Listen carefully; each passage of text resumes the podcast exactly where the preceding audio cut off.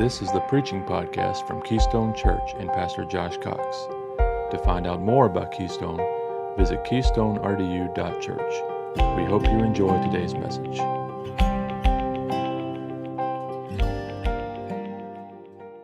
We're going to be in Ephesians chapter 2 and verses 18 through 22 is our text. And we're going to continue the sermon from last Sunday in our In Christ series in Ephesians a call for a multi ethnic church, um, part two. And so this is part two of a, um, of a two part uh, sermon. And so last Sunday, if you did not or you were not here um, last Sunday, I do want to encourage you or strongly urge you um, to go back and listen to or watch, whatever you prefer, um, the sermon from last Sunday. It was a little long.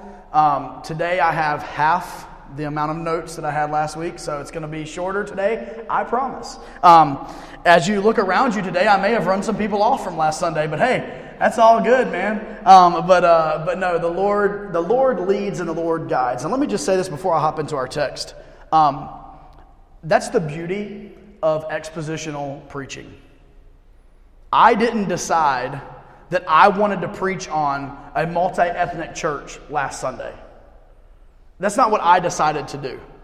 Through prayer and through the leading of the Holy Spirit, back months ago, I decided to go into the book of Ephesians. Everybody understand the process? The Lord was leading me into the book of Ephesians. I'll be honest with you. The real reason why the Lord was leading me to the book of Ephesians is because I feel like the last three chapters, there are some practical applications that I really feel like could help our church family. That was really the, the heart and reasoning behind me wanting to get into the book of Ephesians. So the Lord led me to that book. And so as we go, we go the next verse, the next chapter. And so as we hit different things, you know, there's already been the end of uh, Ephesians chapter 1, there's a text that if I wasn't an expositional preacher, I would never, ever preach that text. Like there's nothing that would draw me, but that's the beauty of it. We unpack the, the text, we unpack a book, so that when we're done with the book of Ephesians, similar to the book of Philippians, now hopefully when you go back through in your daily personal, by the way, what you should be having, daily personal Bible reading, and you go through the book of Philippians, you may pull some truths and some things may come back to memory that we preached about when we went through the book of Philippians. And so the same with the book of Ephesians. I didn't select this topic. I didn't ask for this topic. Um, but it's what the text brought us to, and that was a good thing for me. Um, this call for multi ethnic church is nothing new in my heart. The development of it is somewhat, I guess, fresh in my heart, but the idea of it is a long time coming. How many of you understand that you can have an idea about something for a long time, but there's it's not sealed yet, and there's not feet to your ideas. And, um, and so I don't want to just be an idea person. I wanted the Lord to show me through His Word, by the way, that's the best way. Um, the Lord to show me through His Word um, the feet to this, what the hands and the feet and the eyes and the ears look like. And so that's kind of the heart behind it. But I'll be honest with you, I, that's why I love preaching through a book of the Bible. I really love that because it, it causes us to deal with what God the Holy Spirit authored through the pen of, of men, you know, thousands of years ago. Uh, we go through that. We walk through that as a church. And so, um, if, you, if you are looking for a church where the pastor picks about 10 topics and he rotates through those topics in creative ways, we're not the church for you.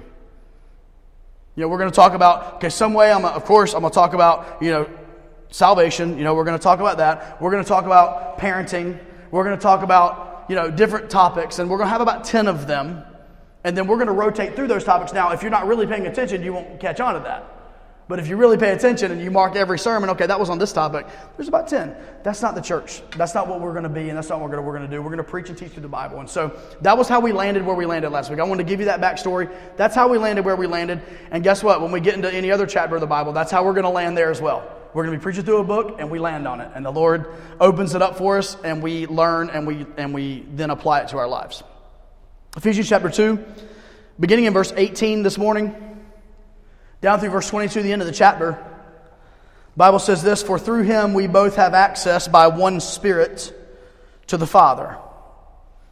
Now therefore you are no longer strangers and foreigners, but fellow citizens with the saints and members of the household of God, having been built on the foundation of the apostles and prophets, Jesus Christ himself being the chief cornerstone, in whom the whole building, being fitted together, grows into a holy temple in the Lord, in whom you also are being built together for a dwelling place of God in the Spirit. I love the wording and the terminology in this text. One Spirit, verse 18. Verse 19, fellow citizens, members of the household of God. Verse 21, being fitted together. Verse 22, being built together. And where this started and what we talked about last Sunday was that God called the Christians in the, in the town of Ephesus, in the churches around Ephesus, he called those Christians not just into community, but into a multi ethnic community. We spoke about how the primary um, uh, interpretation is, is, yes, that the Jews and the Gentiles, which we, we found out last week and we admitted that we were all Gentiles None of us here are, are fully 100% Jewish nationally, so we're all Gentiles. The Jews and the Gentiles, yes, Jesus did come so that the Jews did not have claim to the Messiah, that the Messiah was for everyone and grace was for everyone. And we know that's a primary interpretation, but we also know that there's a practical application that was truly, really going on in that time, and that was racial tension. That was the Jews not liking people that were not Jewish for reasons that went far past that salvation reason. Um, those countries had uh, held them in slavery uh, off and on for thousands of years. And so they hated them. And then on the reverse, those other countries and those other people that didn't look like them and didn't speak the same language as them and things like that, they hated the Jews because the Jews claimed the Messiah as their own, and that this was an exclusive thing. And if you weren't a Jew, then you had no access. In fact, the only access you could have would be men to be circumcised. By the way, little known fact there, they were requiring that, like, not of your children, but like if you were a grown man and you wanted to become a Jew and be a Christian, you had to be circumcised. Um, and they claimed that as their rite of passage. And so when Jesus came and he died and grace came and the gospel came, Grace and the gospel came to say Jesus fulfilled all that law. He lived that perfect life, He fulfilled it. And then He died on the cross and He offers us grace. That's where we got to in Ephesians chapter 2, verse 8. For by grace are you saved through faith. That's how we got here. And so he calls us to be reconciled to those Jews or Gentiles that we would not be reconciled to because of our racial problems. I mentioned last Sunday, this is just review. I mentioned last Sunday, it's widely known that Jesus would walk on that, walk on that road to Samaria, and it was widely known. Theologians throughout history have said Jews did not walk on that road. Why? Because if a Jew got caught on that road, they were killed. And the fact that Jesus would even walk down that road showed signs of him trying to bridge a racial gap.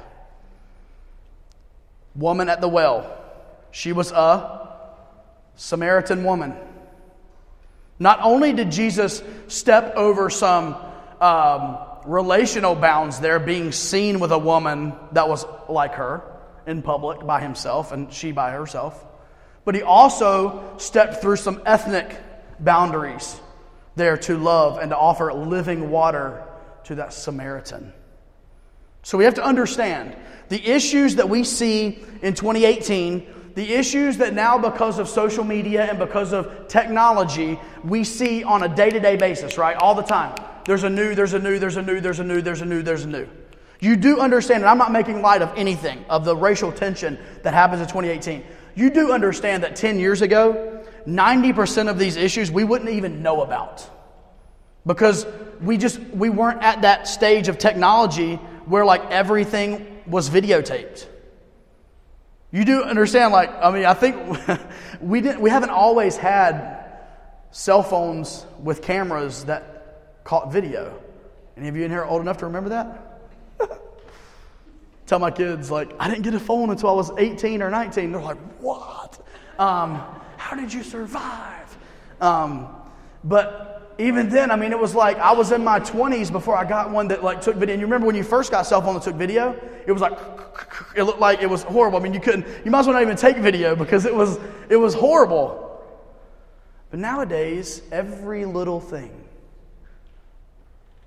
But lest we think that 2018 is 2017, 2018 have just been just crazy. No, it, it comes all the way back. The racial tension and the racial issues came all the way back. And part of the reason for the gospel is that we would be reconciled to God, the vertical of the cross, but also that we would be reconciled horizontally to other people.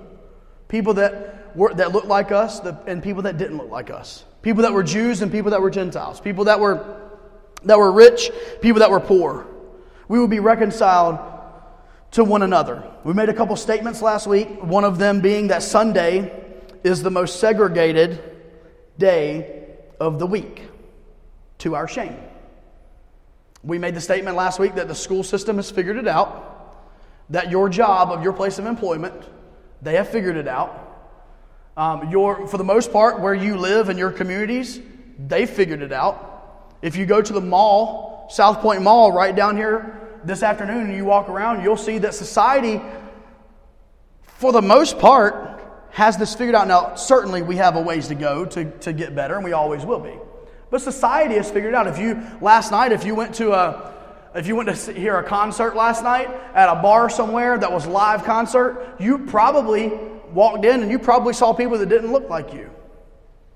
If you went to, uh, you know, a, a popular con- uh, concert, uh, there's, there are many artists. I won't start naming them because then you'll know my playlist. Uh, but there are many, there are many artists in the secular world that attract people from all different backgrounds and ethnicities. So the world is figuring it out. But can we agree that Sunday seems to be the most segregated day of the week? For some reason, we feel comfortable worshiping with people that look like us. And, we and conversely, we feel uncomfortable worshiping with people that don't look like us. And I want that to change. And there's going to be steps, and it's not a it's not an overnight quick fix. We made the statement last week that our Sundays will be no more multi ethnic than our weekdays. Our Sundays will be no more multi ethnic than our weekdays. And so, as we step into our communities at work and as we step into our, our neighborhoods, uh, we need to seek out um, multi ethnic relationships. Nothing wrong with that. Everything right with that. And that's just kind of the highlight from last Sunday. I'm not going to re preach everything. That kind of got us to where we are. Can we have a word of prayer? And then I'm, I promise you, I'm jumping right in, and I'm promising you it's going to be nowhere near as long as last Sunday. Hold me to it. Dear Lord, we love you. Lead and guide my thoughts, lead and guide my words. God, I pray that we would take your word and that we would apply it to where we live right now, today.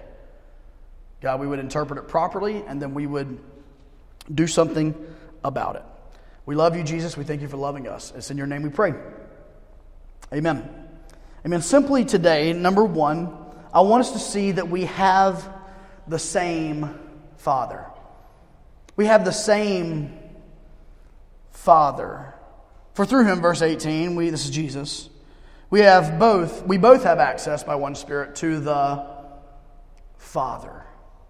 You see, multi ethnic communities, multi ethnic cultures, we as Christians, we have the same Father, and that's our Heavenly Father. Romans chapter 3, verse 29 and 30. Is he the God of the Jews only?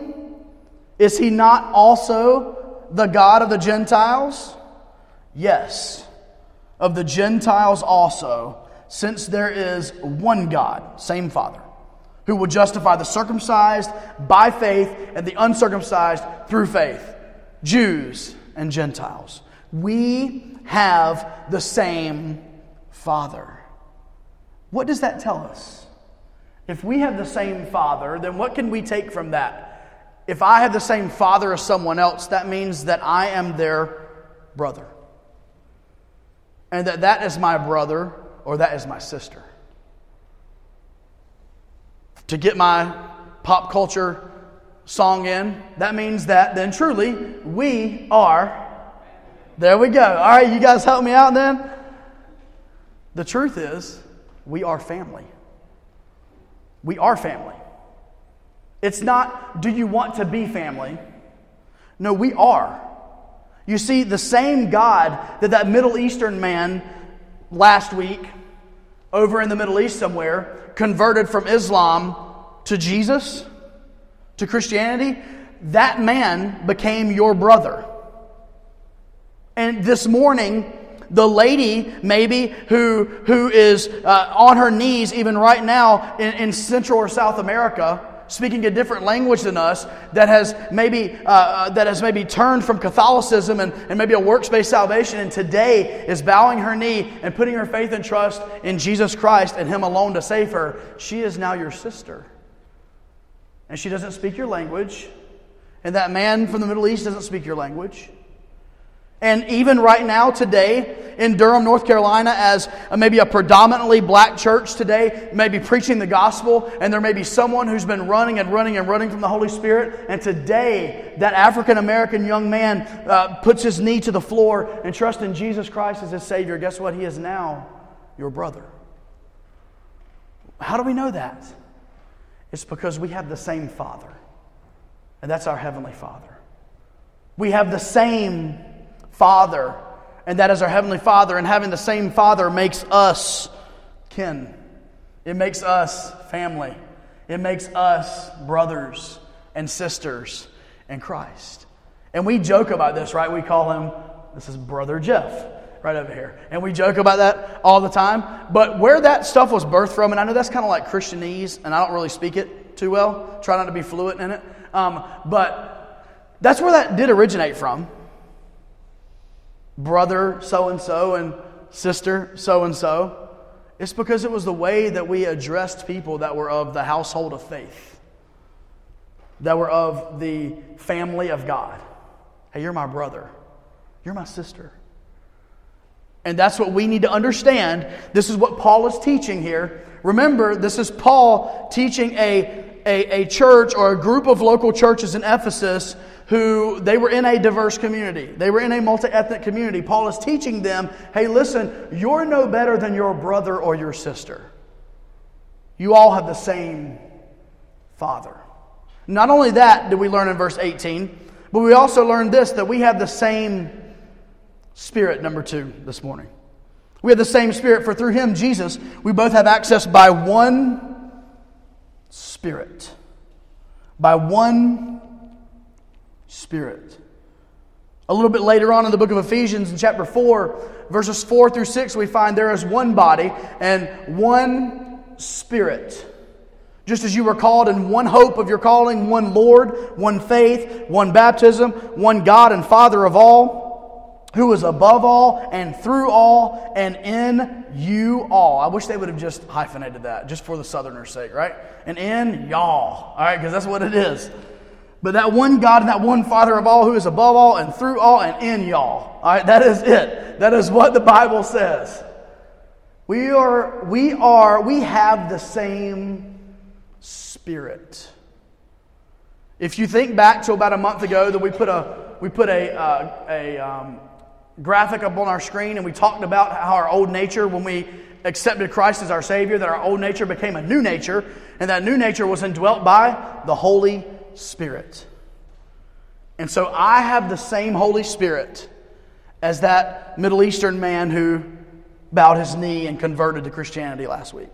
And I have the same Holy Spirit inside of me that that lady that in, in, in, Central or South America today who bows her knee and converts from Catholicism today. I have the same Holy Spirit. I have the same Holy Spirit as that man in Durham today who, who, who has a different skin tone as me. Uh, me being white, he being black today, and he, he bows his knee and trusts Christ as a Savior. I, I have the same Holy Spirit. We have the same new natures.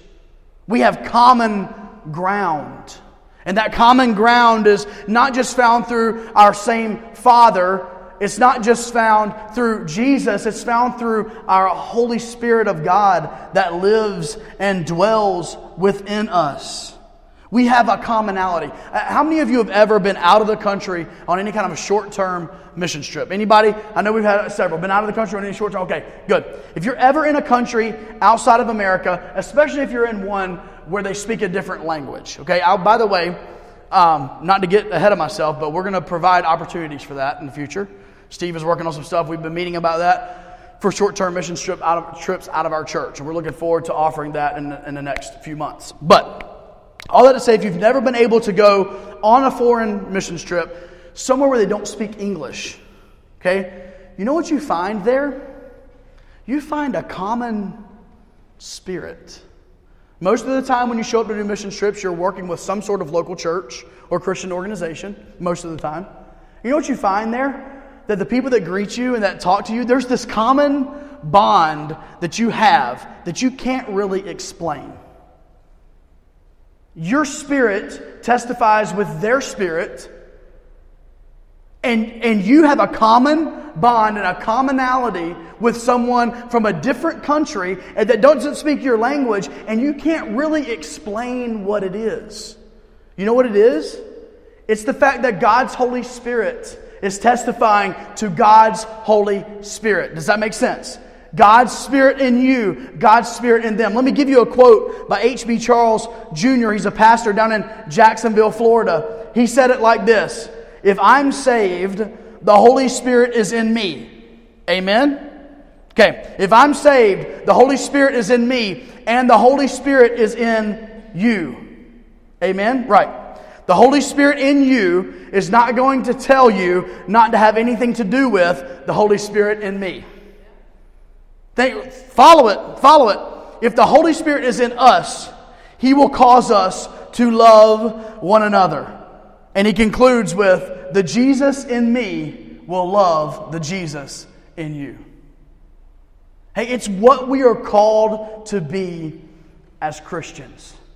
The same Father, God. The same Spirit, the Holy Spirit. And the Holy Spirit in you is not going to tell you to not have, it, have anything to do with the Holy Spirit in me. If we will take our preconceived notions, if we will take our flesh and what all we've let come into our, our lives since the day we've been born, if we would just push that all to the side, God's Holy Spirit will connect us and unite us with people that look just like us and the people, people that have nothing in common with us in our flesh. If we'll just get out of the way, if we'll just remove our flesh, the Holy Spirit will testify to other believers, and we will have a common bond. But the problem lies when we allow ourselves to get everything in between and get this all mixed up. We have the same Father, we have the same Spirit. And number three this morning, we have the same citizenship. We have the same citizenship. Verse 19, now therefore. Uh oh, it's my favorite word in the Bible. All right, therefore, what's it there for? All right, we look back, we just got done finishing verse 18. Through Jesus, we have access by one Spirit to the Father. Now, therefore, you are no longer strangers and foreigners, but fellow citizens with the saints and members of the household of God. Having been built on the foundation of the apostles and prophets, Jesus Christ Himself being the chief cornerstone. You see, this morning we have the same citizenship. And I mentioned this briefly last week, but if you don't get along and you don't like to be around people that don't look like you, then heaven is going to be a little difficult for you. Because you're going to be living forever with people that don't look like you and don't worship like you and don't have the same, they don't vote like you. Man, I, that's my favorite one. They don't vote like you, man. We think like, oh, if you're a Christian, this is exactly the way you vote. Come on now. They don't vote like you. They see things differently than you. You see one issue politically, you see it from this angle, and they see that issue from the other angle. And guess what? For eternity, you're going to be worshiping Jesus next to each other. Red states and blue states, red cities and blue cities, socialists and capitalists, white and black. Asian and Latino. We're going to be worshiping together because you know why? We have the same citizenship in heaven. Hey, we're all going to the same place. We're all headed in the same direction, and that is to be reconciled to God our Father through the common spirit that we have. We're all headed in the same place. We have the same citizenship in heaven. And that's very important for us to understand. It's very important. My job here on this earth is to ready myself for heaven. My job here on this earth is to get myself closer to my Creator eh, through sanctification as I, as I learn to walk in the Spirit and walk with God so that one day when I leave this earth and my time on this earth is over and I cross over and I'm in heaven with Him, that I am prepared and I'm ready and we were worshiping. And one of those ways is to sit beside somebody that doesn't look like you. It's to worship with someone who doesn't look like you. It's to give ear to someone who has a different opinion than you. By the way, I don't believe this is just necessarily speaking of skin color. I think this is talking about a wide variety of differences that we can and should have. That's why you don't hear me as the pastor of Keystone Church. I would dare say that other than my wife, in this room, there may be one other person that knows how I vote. Now, listen, you are all citizens of this country and you all have your opinions. And let me just say this you're not the pastor. So I don't care. You can share your opinion, you can be very passionate about your opinion. I think that's your God given right as an American. You ought to, that's fine. But you understand in my position that anytime I say something, or anytime that I post something, or anytime that I make my opinion known, whether I like it or not, you know what people do? They ascribe it to the church. So that's why I'm very, very cautious with what I post. I know that's shocking to some people because I've not always been that way. Um, but I'm very cautious about that. I'm even cautious about what I, I mean, this is, this is really dumb, but I'm really cautious about what I post like on Facebook about like my, my fanhood. Because I'm a Duke fan. And a lot of people aren't. You know, it's all good. But you know, you know why? You know why? For me, it's just not worth. Some people take it more serious than other people. At the end of the day, I mean, I'm angry because we got beaten football yesterday. I want to go punch that cinder block wall over there. But guess what? I got to come up here and I got to preach the word of God to a bunch of people that don't care who my football team is. And guess what? I've got to preach to a bunch of people who don't care who I'm voting for in the next week, week and a half. At the end of the day, we have to always keep those. And, and, let me just say this.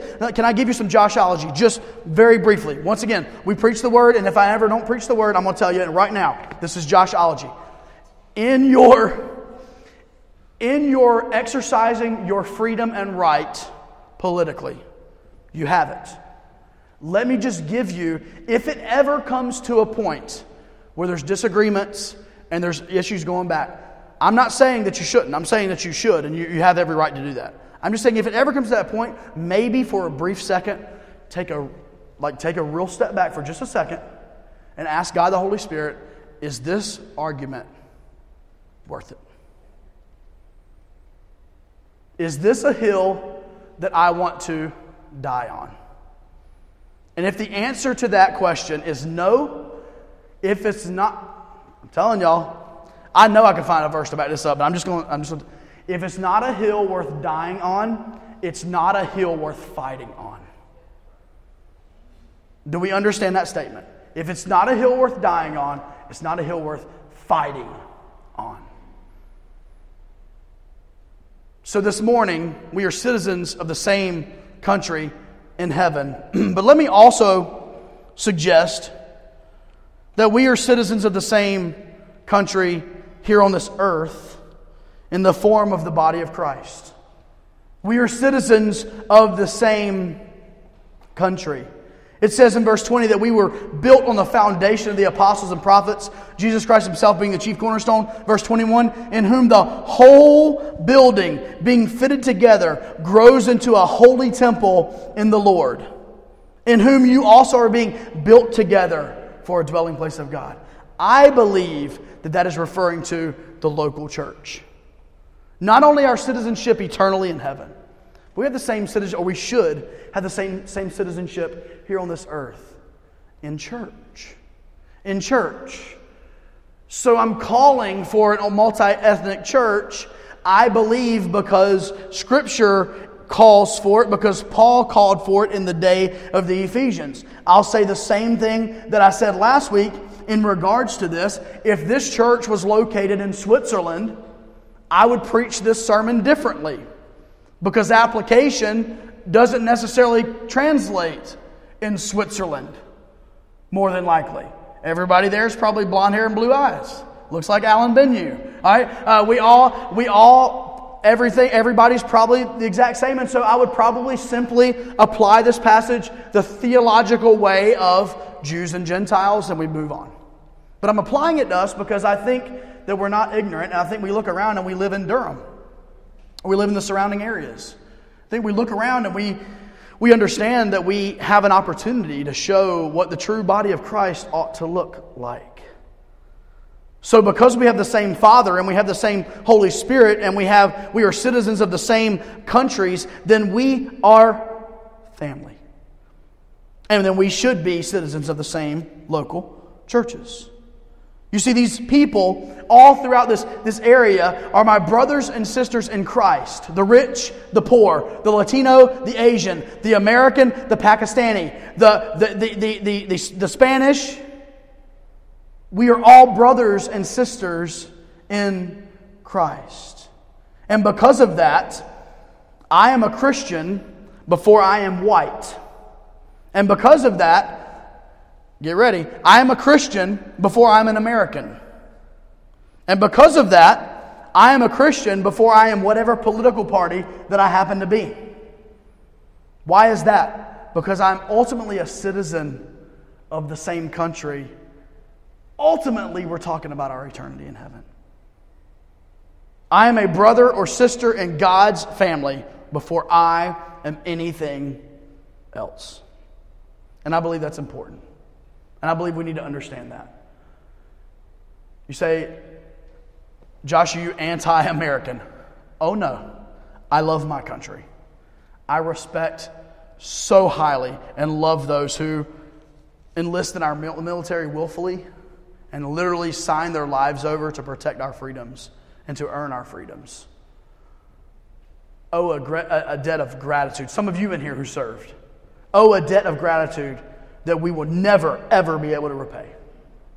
I'm an American through and through. I believe it's the greatest country on God's earth. I pray for its leaders. I pray for the people that I agree with. I pray for the people I disagree with. I pray that our country does exactly what God wants it to do. Man, I'm on board. I love my country. But I love my Savior and I love His children, my brothers and sisters, a whole lot more. And I believe that's the that's the, the, the philosophy that we need to, to take with us. In conclusion, today I want to acknowledge a couple of things and then give us a couple of practical steps that I believe that we as a church uh, can take. If I got any feedback from last Sunday um, from a few people, that it was really good feedback. Um, but one of the questions was, okay, how does that play out, you know, practically? How does what we were talking about how can we take some like legitimate, practical, tangible steps? I think that's a fair question to ask. Um, and so that's what I kind of wanted to end today with. I wanted to acknowledge a couple of things though first. Number one is this this journey is not a simple journey. If it were a simple journey, then many other churches all over this country would have taken that journey and we wouldn't our churches wouldn't look the way they look right now today. So, this isn't a simple journey. There are many complex questions and complex individual situations and scenarios. So, there is not a one size fits all remedy. I think I mentioned last week I've read a book um, that, that kind of talked through some of this stuff. And this not, that book is not like, a, oh, plug it in and here's the way it works and you're good to go. It's complex. You ever, had to, you ever talk to someone about race? It's a complex issue. So let's not kid ourselves. It's complex. So this journey is not a simple journey. And the second part, then, because of that, I don't have all the answers. Very simply put, I don't have all the answers. Um, my personal journey includes me doing a lot of listening to people who see things from a different perspective, maybe, than I have, and people that don't look like me. But I don't have all the answers. And I'm foolish to think that the three or four people that speak into my life in this area have the answers to a T. So let's, let's be, what, what I'm saying is, let's be patient with each other. Let's be patient with our church. Let's be patient with our community. And let's be patient with our friends. Let's be patient with our neighbors. Let's be patient with everyone we come in contact with because we don't have all the answers. But in order to begin understanding the answers, for me, this is just for me, I must be willing to shut up for Jesus and listen. Shut up and listen. Really. Like, help me understand whatever this topic is. Maybe someone from work, someone we run into that's from a different ethnicity than us. Hey, help me understand. And then shut up. And then listen. Instead of going, well, but but no, you misunderstood. Like that's not the way I feel. I mean, that's not. No, just just just hush for a second and listen for a little bit. Once again, I've said I, I think this has come out like six times in the first year. If we just do that in general, if every now and then we just be quiet and listen to some people, we probably gain a lot more friends that way. People really love having friends that just listen to them. That's a good thing. So it's a complex journey that I don't have the answers to. Here's some practical things that we are going to do moving forward. And um, I think this will help us. Uh, number one, we want to be as intentional about being multi ethnic as we have been multi generational. I hope you guys, and we don't do a great job of this, we can do better. I know we can. But we didn't plant this church targeting 18 to 30 year olds. Okay? And maybe I need to target them a little bit more. We are in the middle of college land everywhere. But I think, I think you guys can understand and appreciate that I didn't target a certain area, and there are many church planners that do. I'm going to target a certain age group, and that's what I'm going to put all my eggs in that basket, and that's fine if that's what they feel like God has called them to. I felt like God called me uh, to a multi generational context. Okay? Um, and we have done a couple of things, not, nothing crazy, nothing we can do better. We've done a couple of things. We, we try to sing hymns. And for the most part, nearly every week we sing not just a hymn, but we sing an old hymn that if you grew up in church and you were from that, you know that hymn. We try to do that. Now, there are some new hymns, some modern hymns. One of my favorite ones uh, that we've introduced is Living Hope. That's a modern hymn. It just got written. It just got released in like the last year or two. It's a great hymn. It's a modern hymn. That song in Christ Alone, I think we did that last Sunday. Christ Alone is a hymn that's been written within the last 10 to 12 years. It's a more modern hymn. So not every hymn that we sing um, is from the old like red book from back in the day, right? Um, it's not, not all from that. But we have been intentional. So from the time we started, there's been two people that have helped me uh, pick music, select music. It's been Bruce and it's been Tim. They both can testify, if you would like to ask them, they both can testify of my heart seeking a balanced and blended worship style. Okay? So that's been the first thing we've done. The second thing that we've done is we've kept our connect groups multi generational. We've done that as a church. So you come on a Wednesday night and you come to a connect group, you're not going to walk in and I'm like, all right, how old are you? What's number one? That's an awkward question to ask people. But um, you know, maybe see what life stage are you in? But uh, basically, you're saying, hey, how old are you? All right, and I'm not saying, oh, okay, well, now that you've hit 40, you know, I need you to come out of this little pocket of people and you need to come over to this pocket of people. And you went from being the oldest person in the room now to the youngest person in the room, and like, this is just how we have it broken apart. Or the best one is we're gonna do uh, we're gonna do something for our for our singles. This is this gets on my nerves. We're gonna have a singles small group, and like in that church's mind, singles are 18 to 25. Hey, newsflash: there's a bunch of single people that are 25 to 60. Right, 25 to 60, 70. Anyway, I digress. Um, we decided to make our connect groups multi generational. And this is not just temporarily until we get big enough to we can divide it. This is a heart that we have for we believe the book of Titus, we believe other parts in the New Testament that tells that the, the older should teach the younger. Um, and not sometimes just in your age. Maybe the older spiritually, even sometimes teach the younger spiritually. And most of the time, that, that generally means the older in age teaches the younger in age. Doesn't mean we won't have young people teaching and leading, we will. But that means that in order for us, I believe, to fulfill that scripture, that the, the older women teaching the younger women and the older men teaching the younger, that, that's in the book of, that, I think that's a good thing. And we want to do that. And so I want Shane and Sherry Akers to speak into the life of Brian and Bethany Kennedy. You have Shane and Sherry Akers, who have two kids that have graduated from, from uh, high school and college, by the way. Um, but uh, and, and, moving on into graduate, Hannah, praying for you. Uh, but uh, but um, you have that, and then you have uh, Brian and Bethany, who have a three-year-old, soon to be three-year-old, and a newborn. You know what? You know what I like? I like, even if it's subliminally, even if it's not like them asking specific questions, just being around people that are further down the road than you are in life is a good thing. So, we've been semi intentional about being multi generational. And I hope you can appreciate that and understand that. But I'll be honest, we've not really given a ton of effort and intentionality to being multi ethnic. Um, and I want to do that. I want to do that. Uh, remember last week we talked about that wall being broken down? The Gentile wall. We, that wall was broken down, and now the Jews and the Gentiles were to worship together. So that's part of it. We want to be intentional. We want to break down walls. Okay, break down walls. So, how can we do that?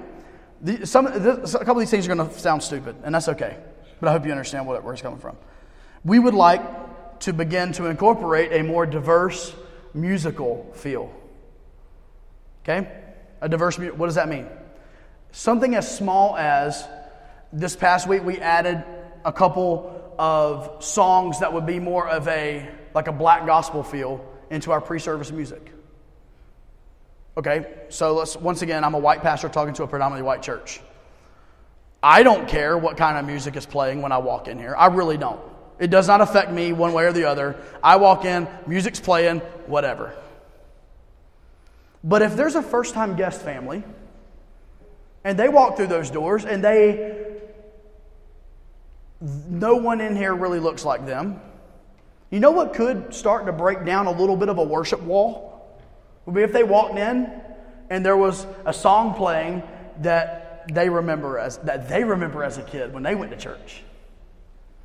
Or that the radio station or the Spotify playlist or the YouTube playlist that they listen to during the week Oh, I recognize that. You say that's not a big deal, Josh. I agree with you. That's not a huge deal, but that's just one way to like chisel at that wall. I've already talked to Tim, and, and, and, and let's face it, it, won't be an easy task, but I've already, this week, when, when, when Tim and I met, we talked about how can we begin to weave in in our worship.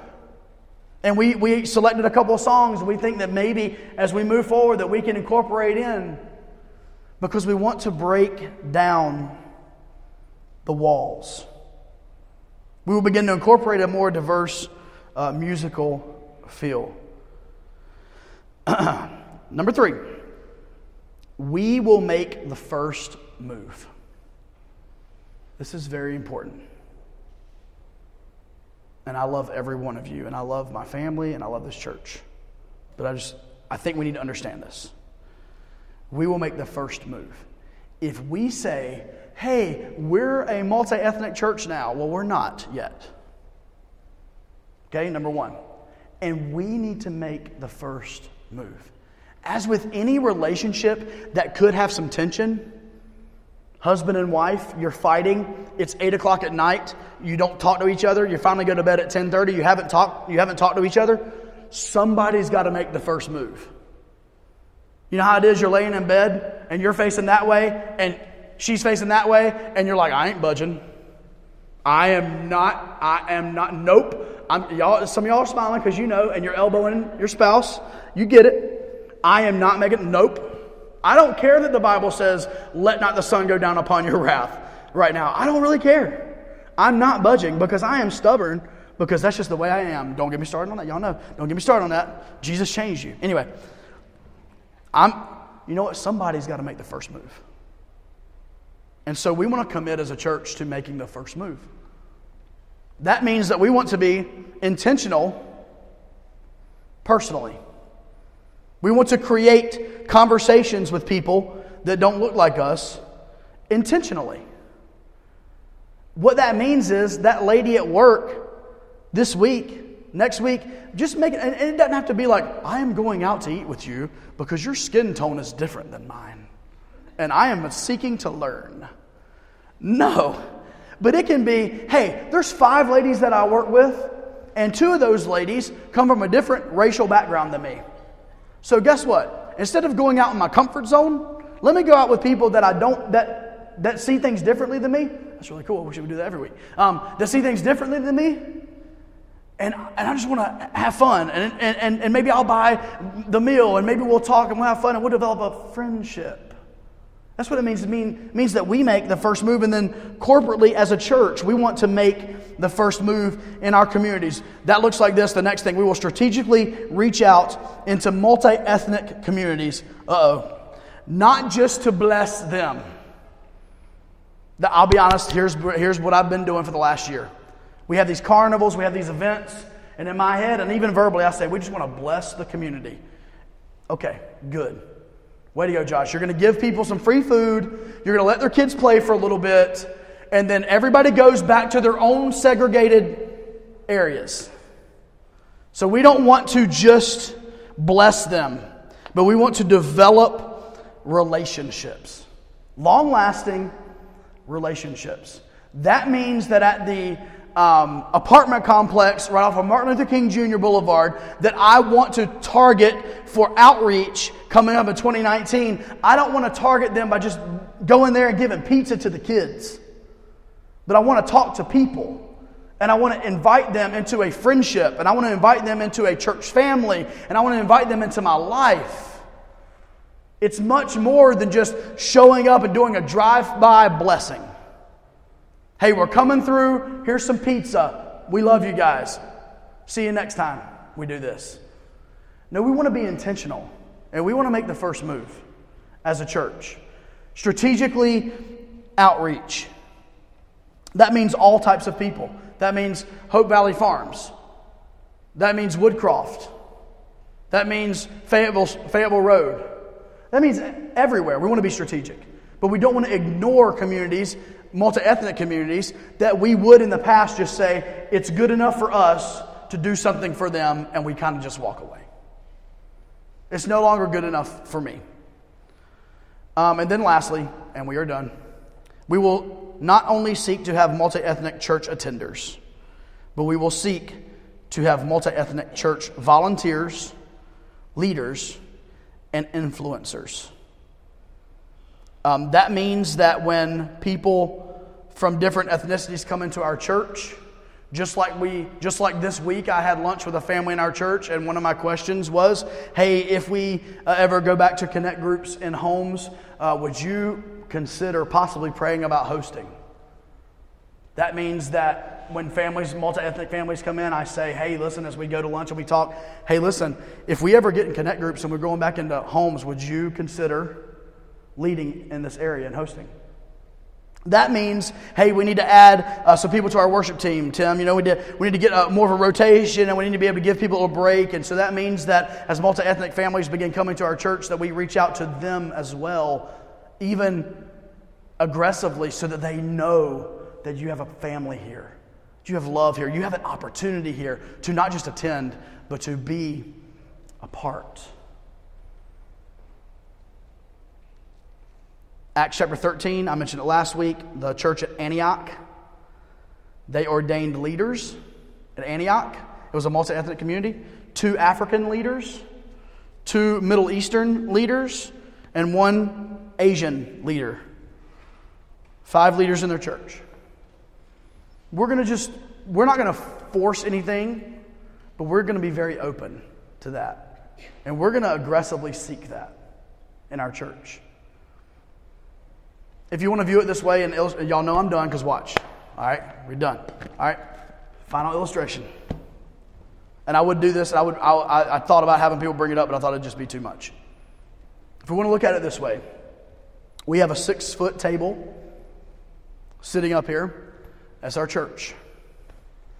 Currently, in various serving roles, volunteer roles, and leadership roles, we have, let's just say, six chairs around this table two, two, and two.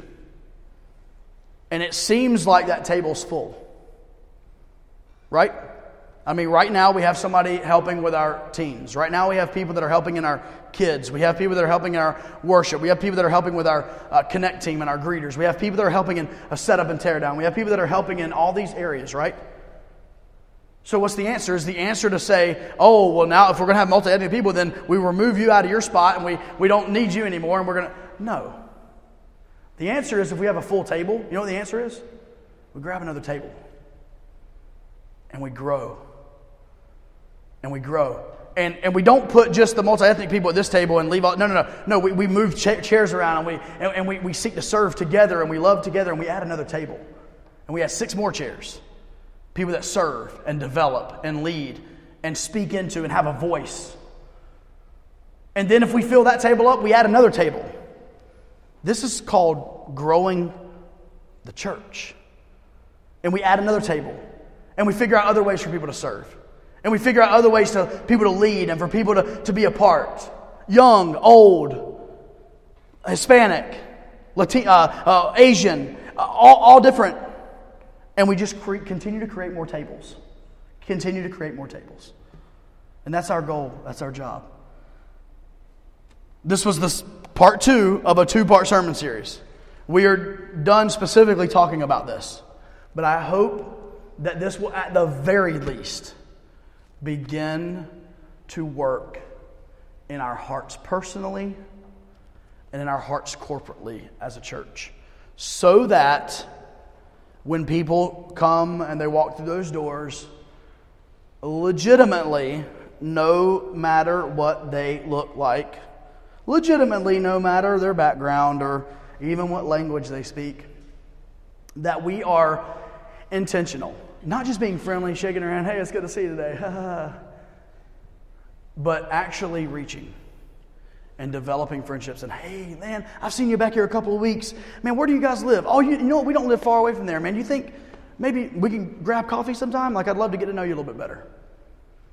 Hey, you want to go out to eat next Sunday after church? We would love for you know our families. Maybe we can go grab something to eat together. That's what it looks like. Um, hope you guys have heard, have heard my heart. Um, and I hope that we will take this to heart. We could have in the book of Philippians, unity is spoken about, and the same principle applied. Um, and I purposefully did not go this direction when we were in the book of Philippians because I didn't feel like I was personally ready to apply that, just being honest. Um, and when I knew when God brought this, brought me to this passage, I knew that He was ready and that I was ready. And so I hope that we'll take this and I hope that we will apply it properly um, to our lives. At the end of the day, we believe that we serve a God who loves everyone. We believe in a whosoever gospel. We believe in anyone, no matter their background, no matter their soci- social status, economic status, no matter their skin color, no matter their sin, no matter anything. We believe that Jesus Christ died for all. And part of that is loving our neighbors, our multi ethnic, diverse neighbors. Can we band together as a church? And if you're here today and you've never trusted that Jesus, the Jesus that would reconcile all those differences, that's the Jesus that we serve. And if you're here today and you've never trusted in that Jesus, I would be, it would not be right for me to leave without offering you salvation through Jesus' name for Him to come into your heart and life, His Holy Spirit to dwell within you, for your life to change, to begin to change right now, to develop a personal relationship with Jesus, and then for your eternity to change. That day that we all will face when we leave this earth and we go to the next, that our eternity will be forever settled in heaven with Jesus, reconciled to God. If you've never trusted in that Jesus, we want to give you that opportunity today. This has been the Preaching Podcast from Keystone Church and Pastor Josh Cox. For more information about Keystone Church, visit keystonerdu.church. Please subscribe to hear future messages. Thank you.